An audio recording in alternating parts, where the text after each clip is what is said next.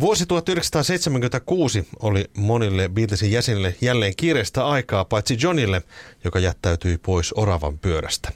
Tuona vuonna alkoi myös orastaa kiinnostus Beatlesin tuotantoon jälleen ja huhuttiin jopa, että bändi lähtisi kiertuelle. Tervetuloa siis vuoteen 1976. Kuuntelet Beatlecastia, puhetta Beatlesista. Minä olen Mika Lintu. Minä olen Mikko Kangasjärvi.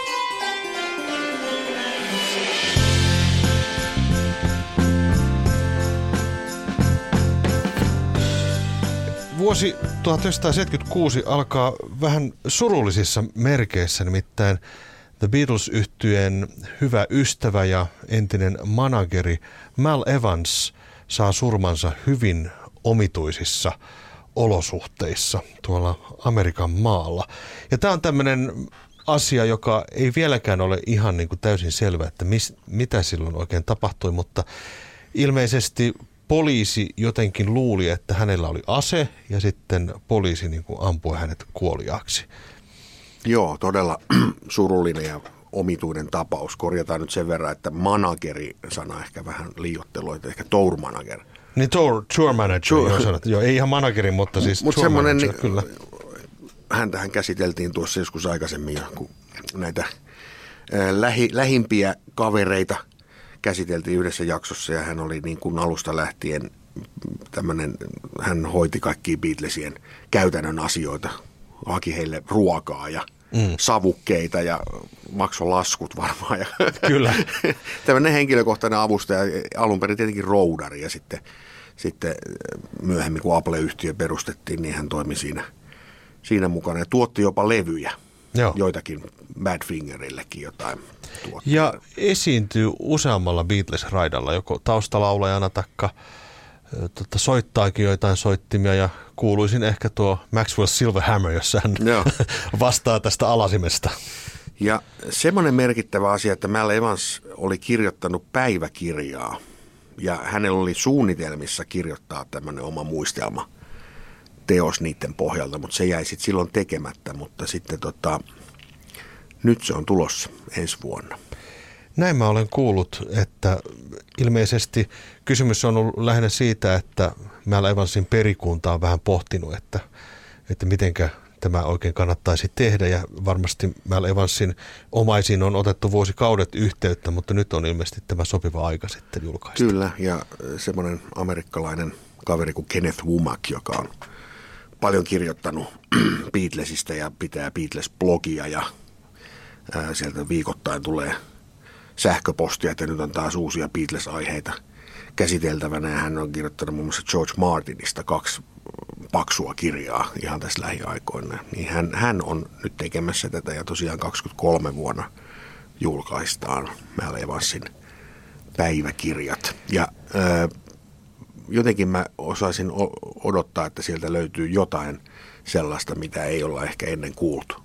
Todennäköisesti, koska Mal Evans oli hyvin läheisessä yhteydessä Beatlesin kanssa oli mukana sessioissa ja kiertueilla sun muuta vastaavaa, että sieltä todennäköisesti tulee sellaista tietoa, semmoisia niin yksityiskohtia, joita ei ole aikaisemmin tiedetty. Kyllä.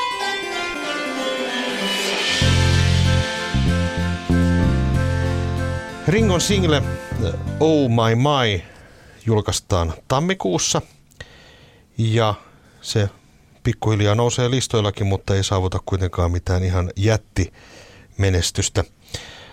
Beatlesin yhdeksänvuotinen kontrakti EMI-yhtiön kanssa loppuu tuossa tammikuussa ja Paul kirjoittaa uuden sopimuksen Itse asiassa hän kirjoitti sen jo edellisenä vuonna, että se oli niin kuin erillinen sopimus, että Eh, hän ei odottanut tätä sopimuksen loppumista, vaan hän teki ihan erillisen oman sopimuksen yhtiön kanssa ja se alkoi siitä Viinosen Mars-levystä. Ja hän teki sen jotenkin sillä tavalla, että se oli niin kuin e, ennen kaikkea Capitol Recordsin kanssa tehty sopimus. Ja hän sai sitten luvan käyttää sitä Capitolin logoa myös näissä eh, Amerikan ulkopuolisissa julkaisuissa. Jos katsoo niitä muutamaa Wings – levyä sieltä 70-luvun puolivälistä, niin niissä on kaikissa Capitol-logo. Mm. Ringo kirjoittaa sopimuksen Atlantic-levyyhtiön kanssa ja se on vastaa Amerikan jakelusta ja sitten Polydor on sitten muualla maailmassa. Mutta John ei allekirjoita minkäännäköisiä sopimuksia tuossa vaiheessa. Hänellä oli siis ihan täysin katkolla kaikki sopparit ja hänpä ei tehnyt asia eteen yhtään mitään. Hän ei varmaan vaivautunut tekemään. Todennäköisesti, kun kukaan ei ottanut hänen yhteyttä, niin hän ei sitten jaksanut. Ja jos ajatellaan hänen elämäntilannetta, niin Sean oli syntynyt ja tota, hän valitsi sen tien, että ollaan lapsen kanssa kotona. Ensimmäistä kertaa elämässä Kyllä. itse asiassa. Olihan hänellä aikaisemmasta avioliitosta Julian poika, mutta hän ei juurikaan hänen kasvattamiseensa osallistunut. Hän oli kiireistä aikaa silloin Beatles-aikoina, että hän jotenkin koki, että nyt on hänen vuoronsa olla niin kuin isänä sitten tälle uudelle tulokkaalle. Ja tota, Georgeilla on myöskin uudet ajat, eli Dark Horse-labelilla lähtee sitten julkaisuja tulemaan hänen musiikkia. Joo.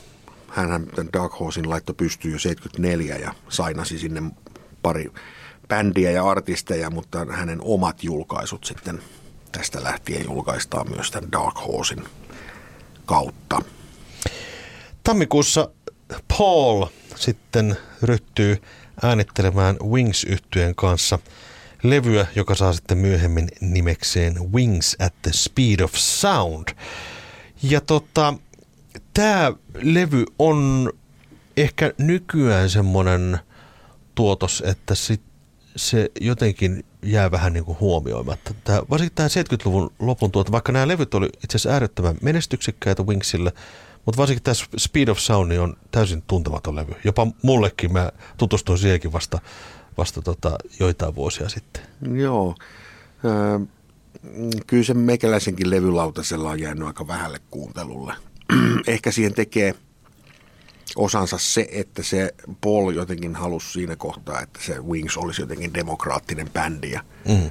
se halusi kaikille palstatilaa, että siinä levyllä laulaa joka ikinen Wingsin jäsen. Jopa, ja biisejäkin on sitten muilta kuin Paulilta. Joo, siellä on Jimmy McCulloch teki, teki yhden biisin niin kuin oli tehnyt jo edelliselle levylle ja sitten Danny Lanein biisi on siinä ja Danny Lane laulaa yhden Paulinkin biisin, se kuin The Notes You Never Wrote, mikä on itse asiassa todella hieno biisi vähän sellainen äh, Brian Ferry-tyyppinen mm. ballaadi. S- sitten tota, äh, Joe English rumpalikin siellä laulaa ja Linda laulaa.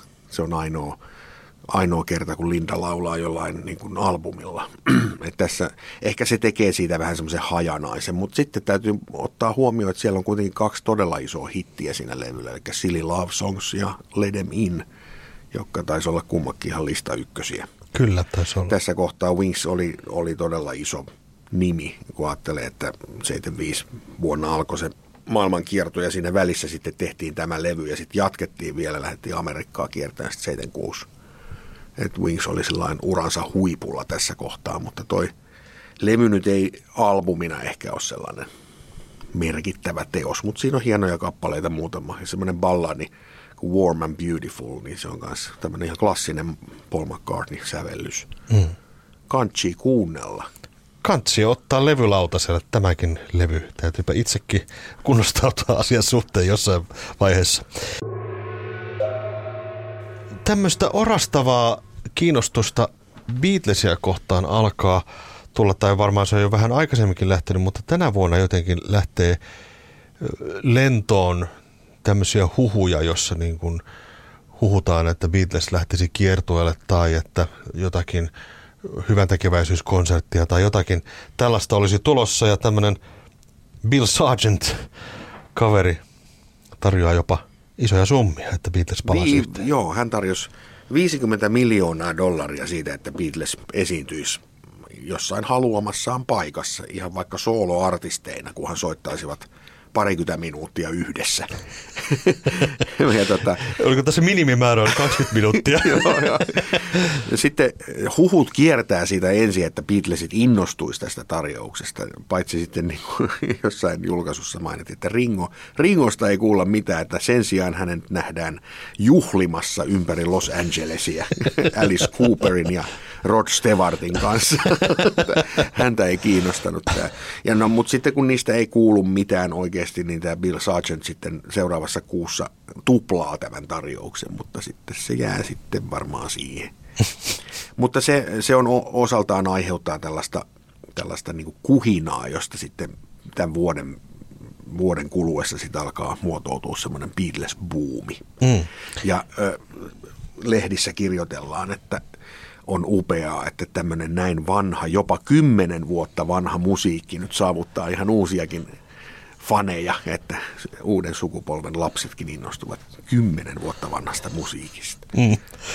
Ja tuossa alkuvuonna Englannissa julkaistaan sitten Amerikan albumeita, eli niitä tuodaan, tuodaan sinne. Ja, ja, eli nämä Beatles 6, Beatles 65, Help Soundtrack-albumit ja muut vastaavat, joita ei aikaisemmin ollut saatavilla muuta kuin harvoin valitussa liikkeessä, niin niitä nyt sitten rupeaa uusi kiinnostus myös sitä kautta tulemaan myöskin täällä Euroopan puolella.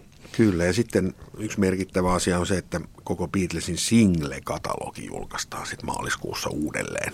Joo.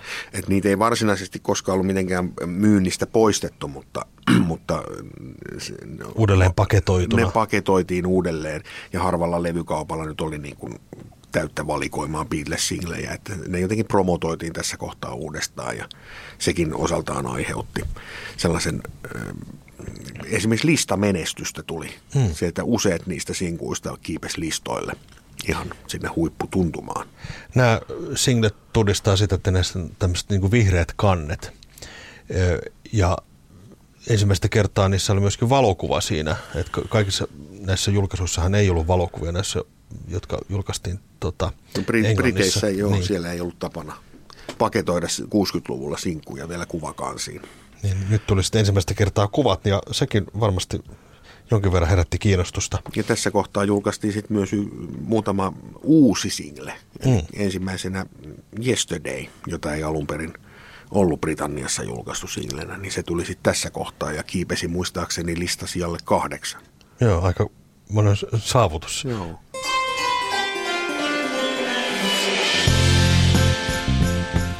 Sellainen asia tuossa keväällä myös tuossa, mitä ei hirveästi ole koskaan hehkuteltu tai pantu merkille, on semmoinen, että kun aina puhutaan siitä, että Paulia ja Johnia yhdisti se, että heidän äitinsä olivat hiljattain menehtyneet, niin heidän kummankin isät kuolee tuossa 76 keväällä. Joo. Paulin isä oli siinä, oliko hän 76-vuotias, hän, hän kuoli ja sitten Johnin isä, johon hän ei juuri yhteydessä ollut ikinä, niin hänkin saa surmansa siinä sitten huhtikuun alussa. Joo, mie- mielenkiintoinen vähän omituinenkin sattuma, että samana, samana vuonna suhteellisen lyhyellä aikajaksolla vielä kaiken lisäksi. Wingsit lähtevät sitten harjoittelemaan tulevaa kiertuetta varten tuossa maaliskuussa ja kiertue lähteekin sitten liikkeelle maailman kiertue. USAn osuus siitä. USAn osuus, eli tuo hän oli alkanut jo edellisenä vuonna, mutta USAhan sitten mentiin ja tuota, se sai jopa tällaisia hysteerisiä piirteitä, että siellä fanit jonotteli ja liput myytiin aika nopeasti ja silloin oli niin todella sen Wingsin suosio oli niin kuin oikeastaan kuumimmillaan tässä Kyllä, vaiheessa. ja se oli vähän semmoista aikaa, että silloin, oli, silloin lanseerattiin tämmöinen stadion rock-termi, että silloin oli aika useita bändejä, jotka varsinkin USAssa niin kiersi suuria stadioneita ja Wings oli yksi näistä, joka menestyi siellä valtavasti. Ja sitten aika ajoin yhdeltä ja toiselta Beatlesin jäseneltä aina kysy, kysytään, että mi, milloin Beatles palaa yhteen. Ja tota, tämä hehkutus jotenkin jatkuu tässä tämän vuoden aikana niin kuin useam, useampaan otteeseen, mutta sitten vähän kierrellään ja kaarellaan eikä sanota oikein ihan, ihan suoraan, että, että miten asiat on. Tämähän saa myös tämmöisiä vähän paro, parodi, parodillis, miten se sanotaan? Parodillisia. Parodiallisia. Parodiallisia. Parodiallisia piirteitä. Piirteitä. Liittyy varmaankin Saturday Night Live. Joo, eli siinä huhtikuun lopussa tämä, tämä on vielä hauska yhteensattuma, että Paul McCartney sattuu koputtaa Johnin ovelle. Hän on New Yorkissa ja hän menee ihan sattumalta piipahtamaan siellä ja he viettävät iltaa yhdessä ja tota, katsoo te, katsovat TVtä, josta tulee Saturday Night Live ja siellä sitten tarjotaan heille 3000 dollaria siitä, että tulevat tänne lähetykseen. Sitten John ja Paul hetken aikaa miettii, että mennään tuonne suoraan lähetykseen. mutta sitten he eivät vaivautuneet. He eivät vaivaa, eivät jaksaneetkaan. ja tämä on tämmöinen oikein legendojen tapahtuma. Tästä jopa tehty TV-elokuvakin tästä kyseisestä kohtaamisesta. Mutta se on oikeasti näin ollut. Paul on vahvistanut tämän tarinan, että näin tapahtuu. Että tota, tosiaankin he miettivät sitä, että pitäisikö mennä ihan piruttaan tuonne, että se olisi hauska idea, mutta he eivät sitten jaksaneet lähteä. ja sitten seuraavana päivänä Paul menee taas Johnin luokse kylään ja sillä kertaa Johnny ei ole ihan yhtä hyvällä tuulella. Hän sanoi, että voisit nyt edes soittaa vähän aiemmin kun tulet, että ei tänne tällainen vaan piipahdella. Ja, mm. ää, viettävät siinä kuitenkin sitten iltaa, mutta se jää vii, ilmeisesti jää viimeiseksi kerraksi, kun he koskaan tapasivat toisesta. Paul McCartneylla oli hän on aina ollut kova liikemies, niin tässä kohtaa hän, hän tämä MPL Communications-yhtiö, mikä on edelleen olemassa, hän, joka hoitelee hänen asioitaan, niin sehän on perustettu jo siinä 70-luvun alussa, mutta sen nimi oli ensin McCartney Productions ja tässä kohtaa se muuttuu MPLksi ja tota, hän, hän tekee siitä ihan, toki hänen kaikki omat asiansa kulkee sen kautta, mutta MPL on myös tämmöinen ihan merkittävä kustannusyhtiö. Että hän ostaa, ostaa monia biisikatalogeja, muun muassa Buddy Hollin koko katalogi on MPLn. Ja sitten siellä on jotain yksittäisiä niin kuin, tosi isoja biisejä, esimerkiksi muistaakseni Happy Birthday to You. Joo, Biisi on MPLn kustantama. Eli joka kerta kun te laulatte, muistakaa, että siitä lähtee aina yksi killinki Paul McCartney kirstuun. Kyllä. Sitten tässä alkuvuonna nämä, tosiaankin nämä Beatlesin uudelleen julkaistut tota, singlet rupeavat nousemaan listoille. Ja sitten kun ne julkaistiin yhtä aikaa, ne ovat kaikki alkavat olla listoilla. Tässä on, että Hey Jude oli huhtikuussa numerolla 12, siellä 12, Paperback Writers siellä 23, Get Back siellä 28, Penny Lane oli siellä 32 ja Help siellä 37. Eli aika mielenkiintoinen tilanne, että nämä singlet suurin piirtein kaikki olivat listalla yhtä aikaa. Ja Wingsin äh, sitten toi Silly Love Songs, niin sitä tulee iso menestys tona vuonna. Mitäs mieltä olet tuosta viisistä? Mä tykkään sitä ihan törkeästi. Se on hieno, hieno Se on upea, on siinä on kaikki kohdallaan, kaikki bassolinjat ja se biitti, mikä siinä on, ja ne kaikki jousiarrit. Ja, siis ihan mieletön biisi.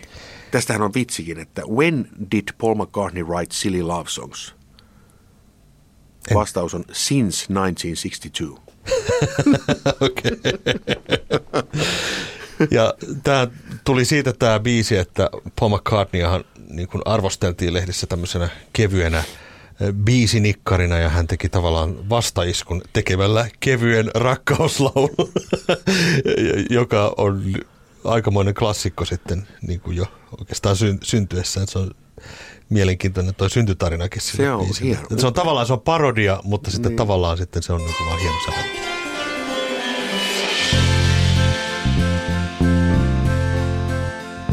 No sitten Capitol masinoi tämmöisen kokoelmalevyn kuin Rock and Roll Music. Sitähän me ollaan jo käsitelty jossain jaksossa.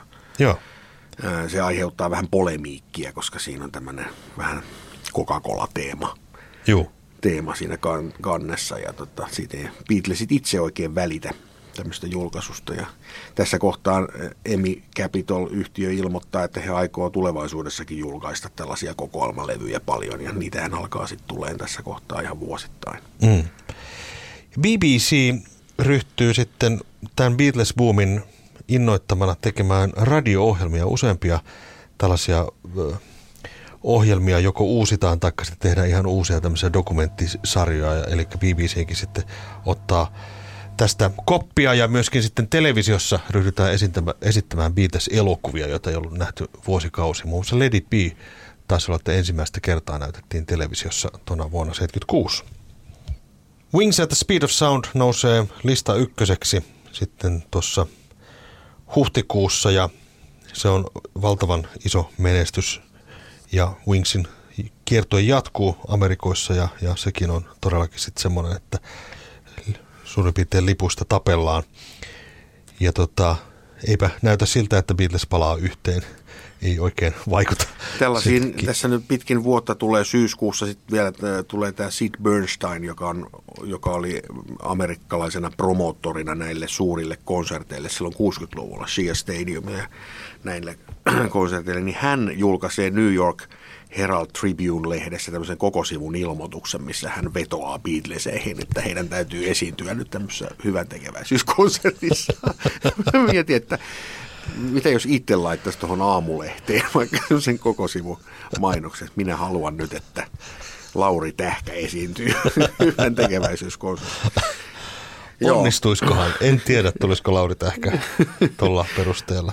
Mutta tota, joo, eli tää, tätä vuotta kuvaa tämä, että valtava tämmöinen huhumylly ja tämmöinen hype tästä Beatlesien esiintymisestä, joka ei sitten koskaan tapahdu, koska he eivät itse näitä juuri edes kommentoi näitä asioita. Mm.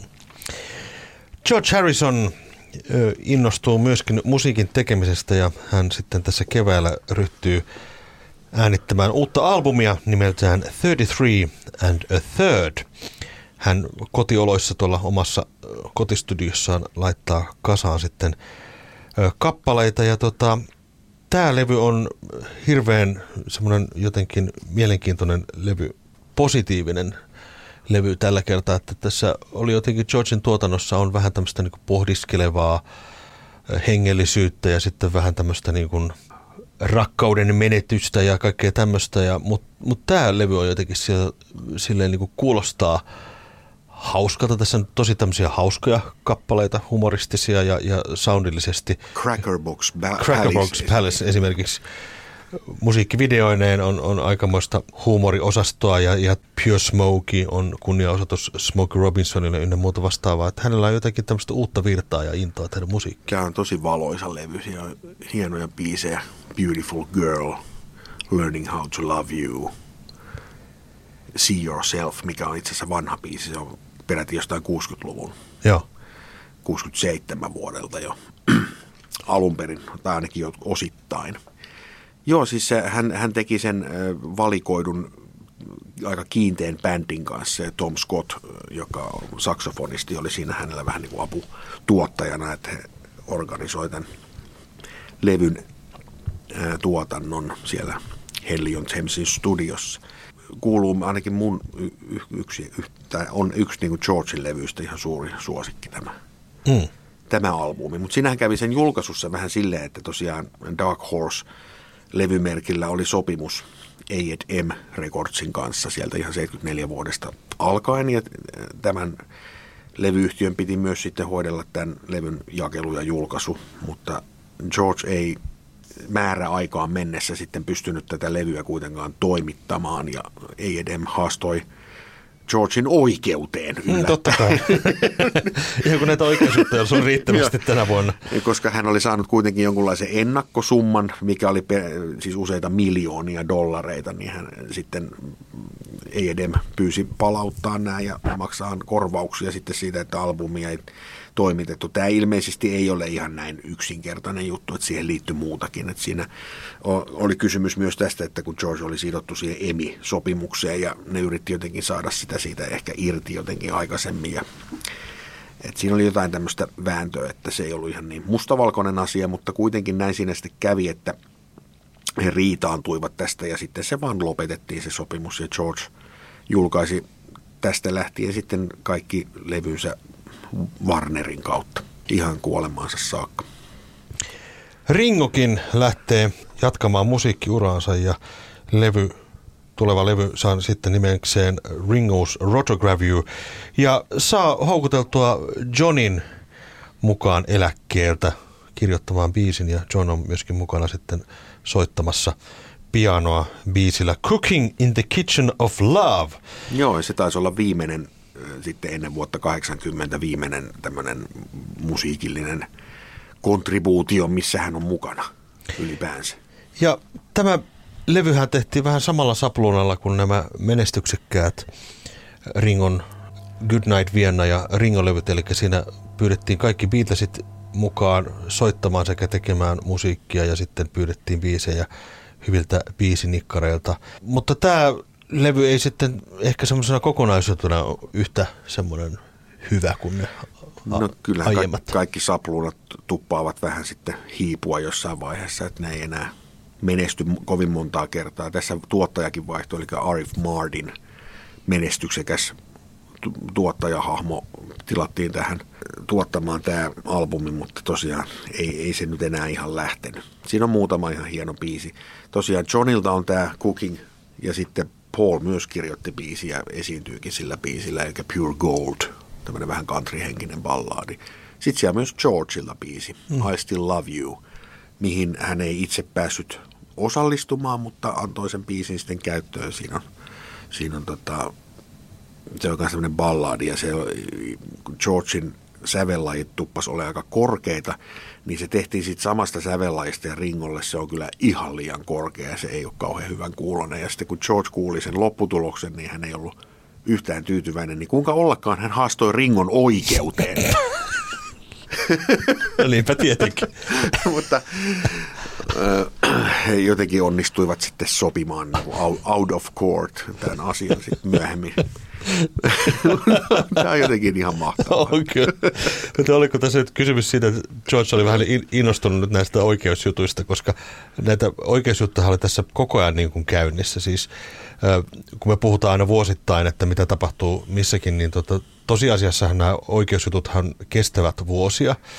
Ja, ja tota, itse asiassa Georgekin oli varmaan tänä vuonna 76 niin kuin useampaan otteeseen. Niin kuin. Joo, ja ehkä merkittävin näistä sitten myös tässä selvisi sitten, tai annettiin tuomio tässä loppuvuodesta 76, eli tämä plagiaattisyyte. Mm, joka alkoi jo vuonna 71, taisi olla, laitettiin vireille, eli My Sweet Lordista tota, tuli plagiointisyyte ja hänet todettiin syylliseksi. Kyllä, eli kysymyksessä on biisi nimeltä He's So Fine, joka oli Chiffons. Chiffons, joo. Chiffons yhtyen e, ihan siis iso hitti oli 60-luvulla. Joo. Kun niitä nyt siinä vierekkäin kuuntelee, niin kyllähän siinä nyt kieltämättä vähän samankaltaisuutta mm. on.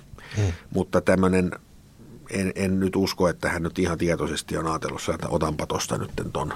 Mm. Että kyllähän tuommoiset melodiat nyt pyörii laulun tekijöiden päässä ja siellä voi napata palasia ja tässä nyt ehkä oli niitä palasia sitten vähän liikaa. Mm. Ja äh, hauska yksityiskohta sitten on, on se, että tota, tämä He's So Fine biisin kustantaja oli äh, Bright Tunes-niminen yhtiö, joka sitten kun George teki tälle uudelle albumilleen kappaleen This Song, missä hän hieman sitten jopa vähän parodioi tätä koko juttua, niin hän laulaa siinä, että this song has nothing bright about it. Kyllä vaan. Ja tämä äh, This Songin tehtiin myöskin tämmöinen musiikkivideo, joka tapahtuu oikeussallissa. Se on Monty Pythonin Eric Idlein ohjaama. Eli jos löydätte sen YouTubesta, kannattaa katsoa, niin se kuvastaa ehkä tota, tota aikaa. Ja hän suhtautuu vähän silleen niin kuin kuitenkin ihan huumorilla näihin, näihin asioihin. Tosin se katkeroitti hänet osittain, koska tota, hän myöhemmissä haastattelussa sanoi, että hänestä tuli tietyssä mielessä vähän niin kuin paranoidi, että uskaltaako, uskaltaako tässä mitään biisejä edes tehdäkään, kun haastetaan niin herkästi oikeuteen. Kyllä, ja kyllähän hän sitten ihan loppuelämänsä oli hieman kyyninen että musiikkibisnestä kohtaan ylipäänsä. Mm, kyllä vaan. Vuotta 76 leimaa myöskin se, että John oli ollut oikeastaan tämän koko 70-luvun alun vaikeuksissa USA-valtion kanssa.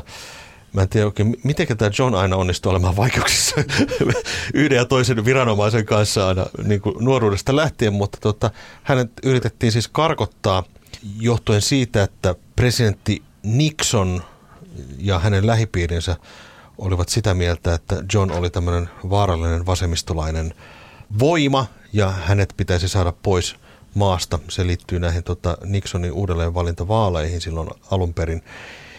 Mitenkä John pystyy asumaan USAssa ylipäätään on se, että hän aina uusi, oliko nyt kuukausittain tai jotenkin niin tosi usein sitä oleskelulupaansa.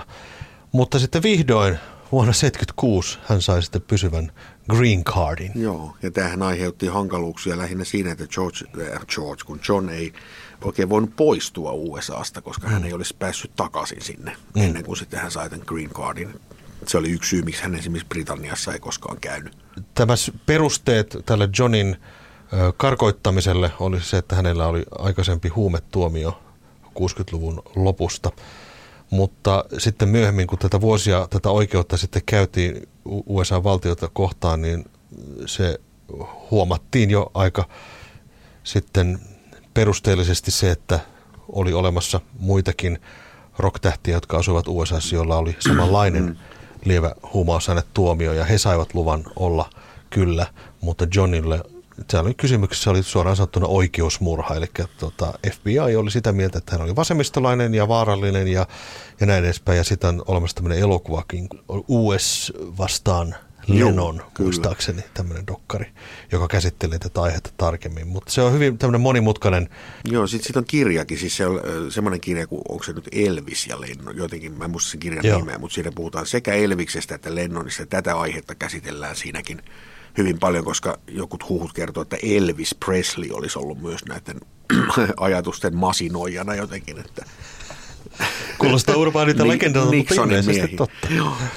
Näin se vaan oli. Mutta sitten tota, samalla kun tämmöinen Beatles-buumi tuli tässä, niin se aiheutti myös sen, että tällaisia Beatles-tapahtumia alettiin järjestää. Tämmöinen Beatles, ensimmäinen Beatles Convention järjestettiin elokuussa Englannissa, Norwichissa ja Lontoossa sitten myöhemmin joulukuussa. Ja nehän on sitten jatkuneet ihan näihin päiviin saakka ja saaneet varsin suurta suosioa ihan ympäri maailmaa on erilaisia Beatles-tapahtumia ja huutokauppoja ja isoja levymessuja, ja, jotka on keskittynyt ihan vaan Beatles-kaman myymiseen.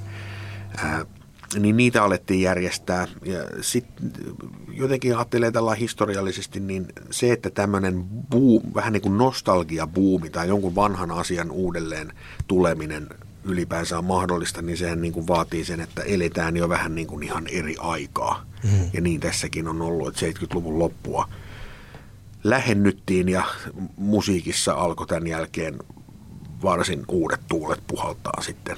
Mm, kyllä siellä diskot ja punkit ja uusi aalto ynnä muuta tulivat sitten ja vaikutti vähän siltä, että Beatles olisi Beatlesin tämä nykytuotanto alkoi olla jo vähän sen niin kuin vanhanaikaisen kuulosta, varsinkin Ringon kohdalla täytyy sanoa, että se Rotogravio kuulostaa siltä, että se nyt ei ole kyllä ihan aikansa musiikkia millään lailla.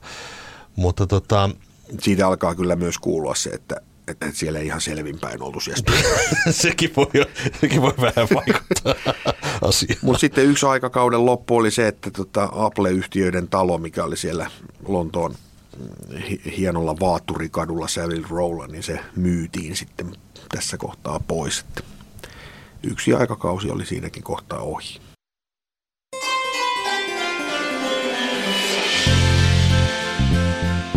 Loppuvuodesta tulee mediatiedote, missä kerrotaan, että Beatlesin hampurin aikaiset äänitykset julkaistaan.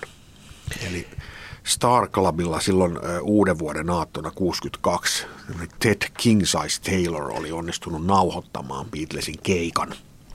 Ja ne nauhat luultiin kadonneeksi, että niitä ei enää löydy mistään, mutta sitten Beatlesin ensimmäinen manageri Alan Williams oli kirjaansa varten sitten tehnyt vähän tutkimustyötä, niin siinä yhteydessä nämä nauhat olikin löytynyt. Ja sitten jotenkin katsottiin, että sillä Ted Taylorilla oli – oli oikeus näihin nauhoihin, että hän saisi nämä julkaista. Mutta sitten hän Beatlesit jälleen kerran äh, haastoivat oikeuteen tahoja, jotka näitä sitten alkoi julkaisee ja tota, heillähän oli silloin jo levytyssopimus, kun nämä on äänitetty. Mm.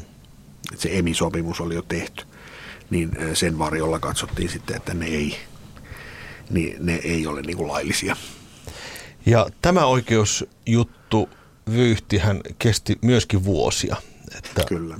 Se, se on jopa mielikuva sitä, että jopa 90-luvulle saakka käytiin oikeutta juuri näistä nauhoista, kunnes sitten Beatlesit itse saivat niin kuin, nämä oikeudet itselleen. Ja näistähän on ihan mieletön määrä erilaisia julkaisuja. Et niitä tuli koko pitkin 80-lukua, tuli jos jonkunlaisia – The First Beatles ja Early Beatles. Ja niissä on yleensä joko näitä Star Clubin nauhoja tai sitten niitä dekka demonauha-levytyksiä. Kyllä vaan. Ja niitä yhdistää oikeastaan se, että ne ovat suhteellisen huonolaatuisia. varsinkin tämä Star Club-juttu, koska niillähän ei juurikaan tehty mitään, ne vaan julkaistiin oikeastaan sellaisella. Ei niille oikein voinut tehdä mitään. Ne oli se mononauhoituksia ja aika kaukaa äänitettyjä ja huonolaatusta, mutta sieltä kuulee vähän sitä viitesin alkuaikojen mahshau-meininkiä, mitä siellä Kyllä. Saksassa oikein oli. Että semmoisen historiallisen dokumenttina ihan niin kuin mielenkiintoinen juttu. Sitten loppuvuodesta julkaistaan Wings Over America live-albumi. Tripla-levy, hyvin harvinainen julkaisu. Aika massiivinen levy ja myöskin suuri myyntimenestys huolimatta siitä, että se oli suhteellisen kallis levy. Se tuo esille hienosti myöskin tuon live-kunnon bändillä ja myöskin sen suosio, mikä heille siinä vaiheessa oli. Ja hieno dokumentti tosta ajasta mun mielestäni. Kyllä, niin siitähän on todella upea uudelleen julkaisu tullut 2013. Se kuuluu tähän Paul McCartneyn Archive Collection-sarjaan. Niin se on sellainen paksu boksi, missä on jonkunla, jos jonkinnäköistä kirjaa mukana ja uudelleen masteroituna tämä live homma. Ja siinä on myös niin kuin video, tai siis DVD, Blu-ray Joo. julkaisu tästä, näistä, tästä Amerikan kiertueesta. Se on ihan hyvä. Hyvää katsottavaa. Siinä käytiin läpi vuotta 1976, mutta ennen kuin lopetetaan, niin voisi olla aika kysyä pari Trivial Pursuit kysymystä. Se on hyvä. Hyvä asia. Ootko varma? en, en ole. Otapas tuosta tuommoinen nivaska ja mä otan tästä näin. Ja... Mikä Beatlesien hittisingle vuodelta 1963 puuttuu albumilta yksi? Please, please me. Kyllä. Äh, missä laulussa Paul laulaa siitä, että hän on jäänyt neljän seinän sisälle? Stuck inside Stuck fall. inside the fall.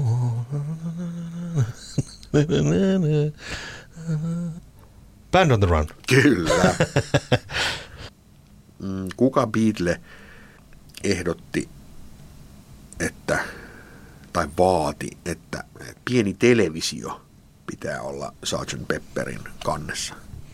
Se taisi olla kuule John. Kyllä se oli. John tykkäsi katsoa telkkaria. wow. Kolme kautta kolme. Uhuh. Sitten Mikko Kangasarvi, tässä tulee kiperät kysymykset. Kuka Beatle oli mukana Monterey Pop-festivaalin tuomaristossa vuonna 1967? No hyvänen aika sentään. En ole ikinä kuullut tämmöistä asiaa. Tämä on kyllä niin hämärä juttu, että en Monterey ole kyllä minäkään. Pop-festivaalilla 67. Missä kuussa se oli? Oliko siinä kuukausi? Ei. No sanotaan nyt, että se oli George. Paul. Paul. Selvä. Olisihan se pitänyt arvata. niin päätellä, jos en tiedä mistä se olisi voinut päätellä, mutta Paul kai teki tällaisia tuomarointihommia silloin tällöin. Oli jossain rahan puutteessa. Rahan puutteessa esimerkiksi. tota, moni ei tiedä sitä, tai tulee ajatelleeksi, että Pete Best lauloi joitakin kappaleita. Hänellä oli yksi biisi, jota hän erityisesti lauloi keikoilla ja alkuperäisesittäjä oli The Shirelles – mitä biisiä Pete Best veti keikoilla? Se oli Boys. Kyllä. Kyllä. Ringo otti sen paikan sitten myöhemmin. Joo. Kuka tuotti Ringon singlen It Don't Come Easy? George Harrison. Kyllä. 2 kautta 3. Ihan hyvä. Yes. Mutta kiitoksia teille jälleen kerran, että kuuntelitte Beatlecastia puhetta Beatlesista. Meillähän voi laittaa myöskin palautetta. Meillä on omat tämmöiset Facebook-sivut ja sieltä voi laittaa jopa ehdotuksia, että mitä asioita meidän kannattaisi Beatlesin ympäriltä kaivella ja kertoa teille. Plus sitten se, että jos haluatte joskus kyseenalaistaa jotain meidän näkemyksiämme, näkemyksiämme tai mielipiteitä, niin ainahan on keskustelun paikka. Juuri näin, ja sitä me haluttaisiin keskustelua ja, myös. Se olisi hienoa, jos joku löytäisi joskus joku virheen näistä niin. jutuista. olisi. Sitten me voidaan tehdä semmoinen jakso, jossa me korjataan nämä niin. virheet sitten myöhemmin. Mutta hei, kuuntelit Beatlecastia puhetta Beatlesista. Minä olen Mika Lintu. Minä olen Mikko Kangasella.